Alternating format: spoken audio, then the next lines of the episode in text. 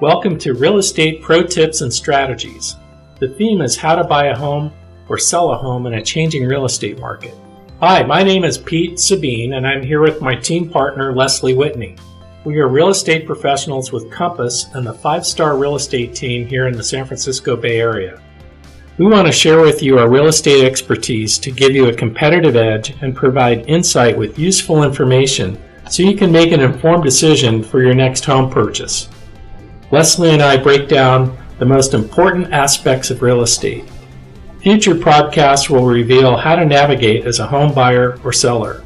Let's begin our podcast. Hi, today we're going to talk about how to know your real estate market trends. So, Pete, what are the signs to look for that confirms a buyer's market, which is one of the market trends? Yeah, so the classic buyer's market is where we have more than six months of available inventory for sale based on the rate of closed sale transactions. And some of the telltale signs of a buyer's market would be an increasing supply of homes for sale, or more commonly known as active listings. Also, an increase on how long it takes for homes to sell, days on market. So, if the days on market is increasing over time from one to two weeks to two to three months, and the supply of available homes is increasing at the same time. That means there's more supply than there is demand. So we also look at how many new pending sales are occurring each month. And if the pending sales activity is declining while the inventory of active listings is increasing, now we have a supply and demand imbalance in favor of buyers. They have more homes to choose from.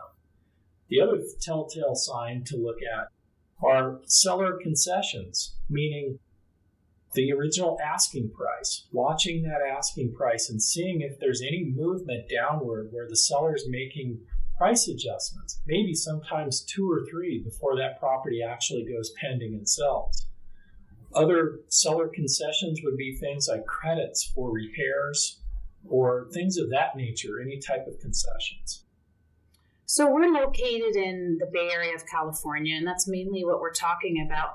When was the most recent buyer's market in the Bay Area? Well, the most severe, significant buyer's market that I've seen in 35 years would be the one in 2008 when we had the financial crisis where we had a huge oversupply of homes. We had sellers trying to sell their way out of the problem and increase the supply with little confidence in the market because of the meltdown in the financial markets and little demand. So 2008 to 2010 to 2011, that was the era of a buyer's market in the San Francisco Bay Area. And in fact, in most part of the countries, it was that way as well. So the opposite of a buyer's market would be a seller's market. And what are the signs to look for that confirm it's a seller's market? Well, typically, a seller's market is defined by less than three months of active listing inventory based on the amount of closed sales each month.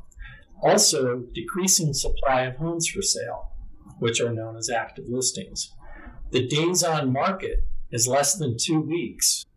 High buyer demand, which means the number of pending sales each month exceeds or meets the supply. Multiple offers, overbidding, above the list price, as is sales with no seller concessions. Those are the hallmarks of the classic seller's market. And what do you think are some things that could trigger a seller's market? A lot of things can trigger a seller's market. Seller's market can be triggered by external events in the economy. It could be triggered by interest rates falling. When interest rates drop, and decrease, that acts as an accelerant to a market trend. When interest rates start to rise, that acts as a decelerant, meaning things tend to slow down as the cost of money increases. When the cost of money gets cheaper, it puts more money, more buyers into the marketplace, and that increases demand. All right, so we talked about the buyer's market, a seller's market, and then there also is sort of a neutral market. And um, what can you say about how buyers can find the best deals in a neutral market? Well, a neutral market happens to be my favorite market, and that is that it's balanced. A balanced market is where we have about three to six months of active inventory for sale based on the rate of closed sales. That means that neither the buyer or the seller has an unfair advantage because of supply and demand dynamics. It also makes for a much more comfortable, enjoyable environment to buy or sell a home. Uh, it just seems like it's a much it's a fair market environment where people can put a sale together and one party doesn't have the upper hand advantage over another.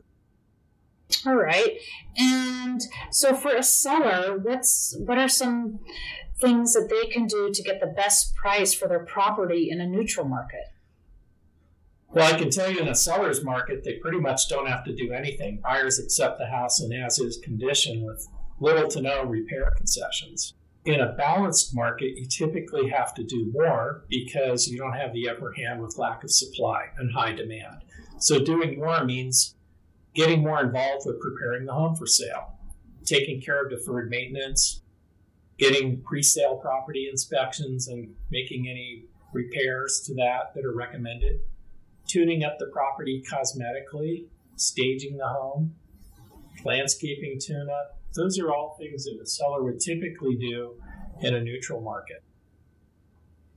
So obviously these markets change over time.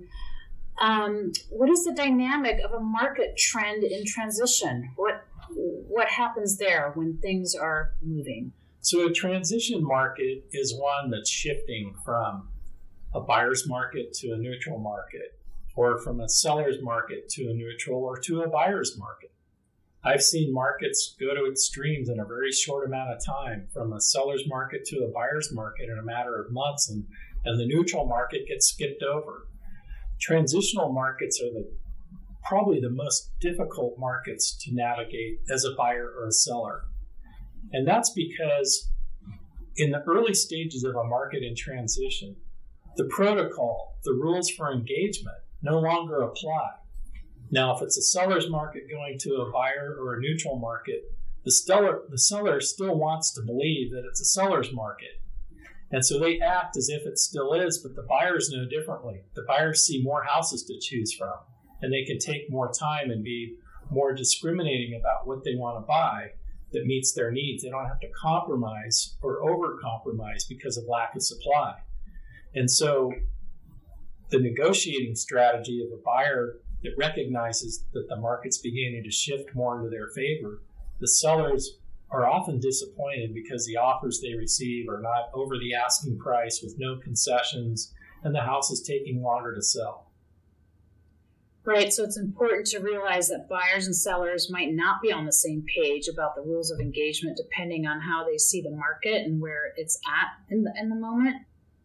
Um, but it is what is the importance of recognizing what the market is doing and how can uh, market trends impact how a buyer and a seller negotiate with each other well that's why we're talking about this because as a buyer or a seller before you jump into the market no matter what the trend is. You want to understand what that trend is for you in the market that you're looking in or, or where you have a house to sell.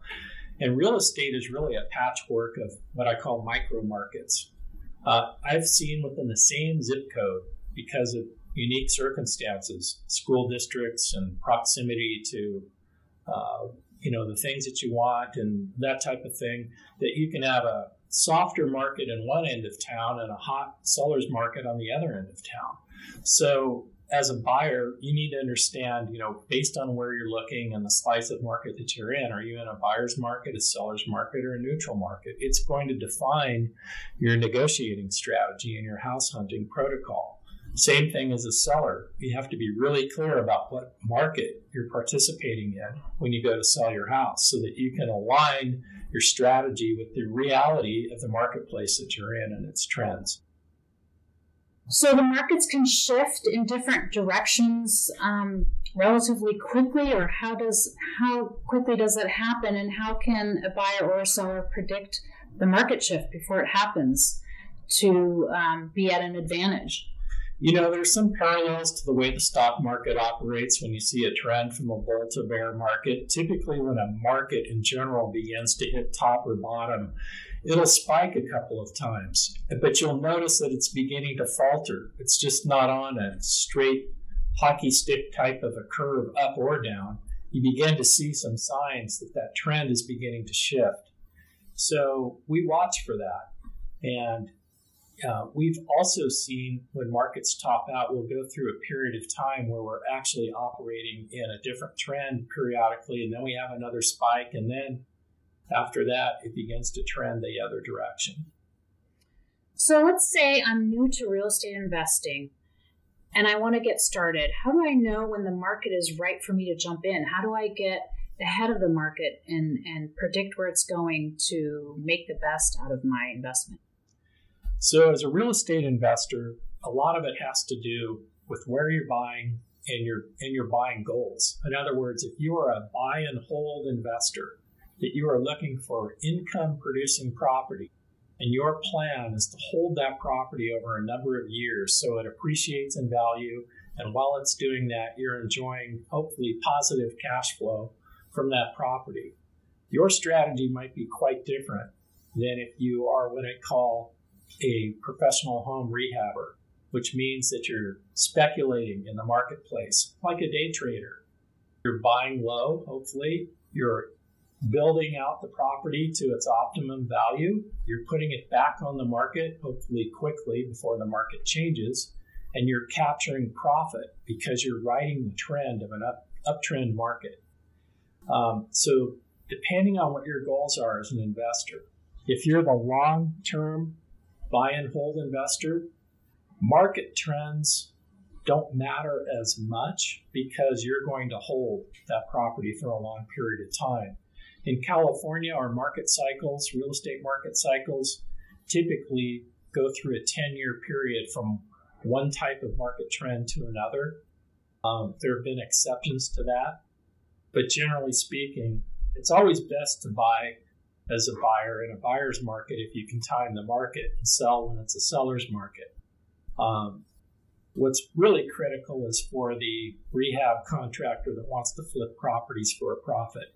If you catch the market too late, you could end up being a buy and hold investor, meaning you go to put it up for sale and the market has shifted. You can't hit your profit goal with your price and because of how much money you put into the property, you're now forced to hold it until the market shifts in your favor. And that might be a long time. It might take years before it comes back again. Okay, so it does seem to be important to sort of know, understand what the buyer's long term goals are. Um, why is the housing market cyclical? And how do you think the California real estate market has evolved over the last 40 years? Well, California and typically the coastal United States markets are far more volatile than the central part of our country, which is much much more of a stable, flatline environment for price appreciation. Uh, coastal markets are more volatile; they're a little more prone to market cycles. Um, but overall, external factors like the economy, the job market, the employment rate, those types of things changes in the tax code, um, being able to deduct mortgage interest rates, um, tax deferred exchanges, the home loan market, the availability of financing, and the cost of financing. All of those factors, when they shift or change, creates a market cycle. And the market cycle can be either positive or it can be declining. Over the last 40 years or so, we've had significant occurrences of external factors. In the early 1980s, we had really high inflation. Mortgage rates were north of 15%. When I got into real estate in 1990, 1985, interest rates had just drifted down from 13 to 12%, and everybody thought that was great. And now we have interest rates that are sometimes just shy of 3%. So um, that was definitely a buyer's market. In that era, unless the seller was willing to participate in the financing to sell their home, a lot of homes couldn't sell because the buyers couldn't afford the mortgage based on the high interest rates. That created a buyer's market. In the early 90s, we had a recession that was triggered by the Gulf War event. We were at the tail end of a mini seller's market that started in the late 1980s and as we got into the early 1990s, by the time the Gulf War started in 1992, things began to soften. That recession lasted about three to four years, and it wasn't until 1996, 97 that the market began to reverse its course and become more of a seller's market. And then we got to the late 1990s and early 2000s. But by that time, the banking industry had been deregulated and when that happened, we started to see a lot of creative financing make its way into the residential real estate market. We had a lot of folks in the dot com industry come into found money, as we call it. They were buying real estate. They had a lot of money to throw around. They created a, they added an as an accelerant to that market trend of a seller's market in the late 90s and early 2000s. And then we had 9 11. And 9 11 was, of course, what I call a, uh, a black swan event. Those events don't happen very often. In some cases, they, you don't see something like this in your lifetime. When that happened, we didn't know if we were going to have a real estate market. I mean, that's the tail end of, of that year. Real estate was essentially shut down. People were just not moving everything was put on hold. And it wasn't until the beginning of the following year that we began to see activity come back into the marketplace. And uh, the federal government got in, they started uh, relaxing interest rates, stimulating the economy, and it brought the market back. It took a couple of years for us to get back on track again, but we did. And all the all the while while that was happening, these creative financing programs were making their way to the street, putting money in people's hands that probably never should have been allowed to borrow it. That led up to the market plateauing in 2005 through 2007 across the nation. This 10 year run of a seller's market began to top out. And everything started to unwind in 07 into 2008 with the financial crisis created by the banking industry that created the real estate boom and everything went boom it blew up. So those were extreme events external events that affected housing markets all across the country. Nothing, no market that i'm aware of escaped the forces of those external events so in March of this year, the COVID pandemic hit, and how has it impacted the real estate market, and what were your predictions before this happened for 2020? And how did this shutdown derail those predictions, if they did at all? Well, let's start with how the pandemic impacted the market. Um, that is another black swan event that occurred. And it was unique in that it was global this time. It wasn't just with our country and a financial market meltdown, it was a global event, which is unprecedented. And it really stopped everything in its tracks. You know, March 17th, I was standing in a listing where we're trying to get it ready to sell.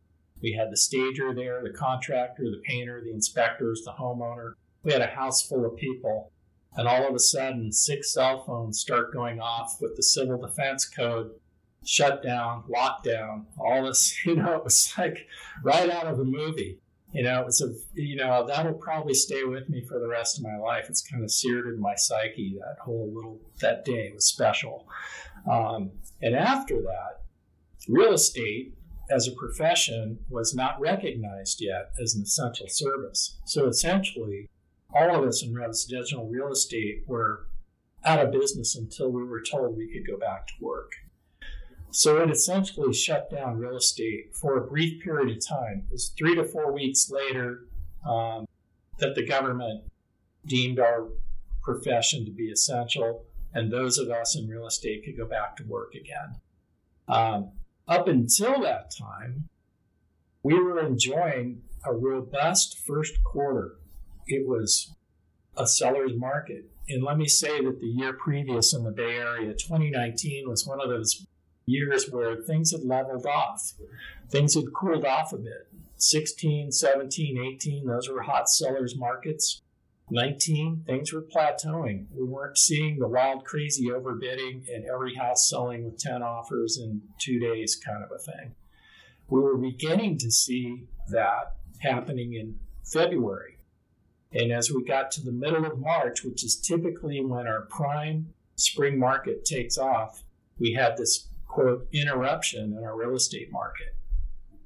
And I'll call it that because that's what it ended up being.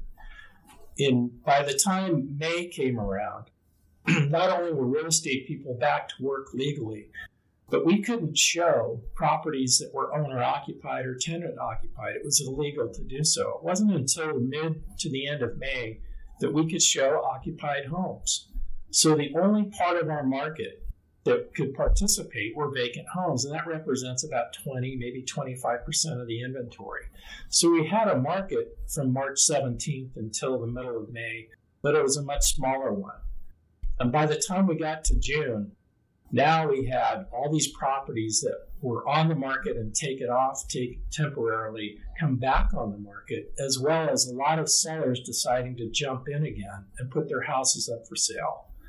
So we now, from that, have this pent up demand, and it pushed our spring market into the summer, and it's been very, very robust. Uh, pretty much across the country, from what I can tell, but most certainly in the Bay Area, it's probably one of the strongest sellers markets I've seen in a long time. And along with that, as an accelerant, are the interest rates. And you know, with what happened in the financial markets to stimulate the economy because of the pandemic, interest rates are at a historic lows, at in some cases below three percent. Well, this pandemic is nothing like we've ever seen before in our lifetime. What lessons do you think this pandemic has taught us about the volatility of the housing market? Well, I guess I could say that you know, anything can happen in real estate. And to say that, oh, it could never happen is not the case. I've seen a lot of things happen in 35 years and, and significant things. And the pandemic is something that could happen again. We don't know if it's over. I mean, if there's a second wave, we could go backwards again. Nobody really knows. It's we're in uncharted territory. And the truth is, is that I don't think the full effects of the pandemic have really made its way into our economy yet. We've seen telltale signs of it, but we've also seen our economy propped up by the infusion of trillions of dollars for stimulus. But that really isn't solving the key problem. There are a lot of jobs that are going to be forever lost. There are a lot of businesses that have closed or are going to close that are never going to reopen again, which means that there are going to be a lot of people that are unemployed. And I think that six months from now, we might see the full effect of the pandemic and how it's affecting our economy as a whole and our real estate markets both across the country and locally. Okay, interesting to see what will happen the rest of the year with this pandemic and where it will take the, our real estate market. Thanks. Thank you. Thank you for joining us for this podcast. We hope you enjoy our real estate pro tips and strategies, and we encourage you to share our podcast with anyone you know who is looking to buy or sell a home. Be sure to like and subscribe, and if you're watching on YouTube, ring the bell next to the subscribe button so you won't miss a single episode. Thank you to our producer, Sam Lubman with Painless Podcast, for making this podcast happen. I'm Leslie Whitney with Pete Sabine, and we are the five star real estate team. Join us for our next episode of Real Estate Pro Tips and Strategies. Call or text 925 297 5335 to reach us with your questions and referrals, or send an email to info at 5starrealestatepro.com. Thank you.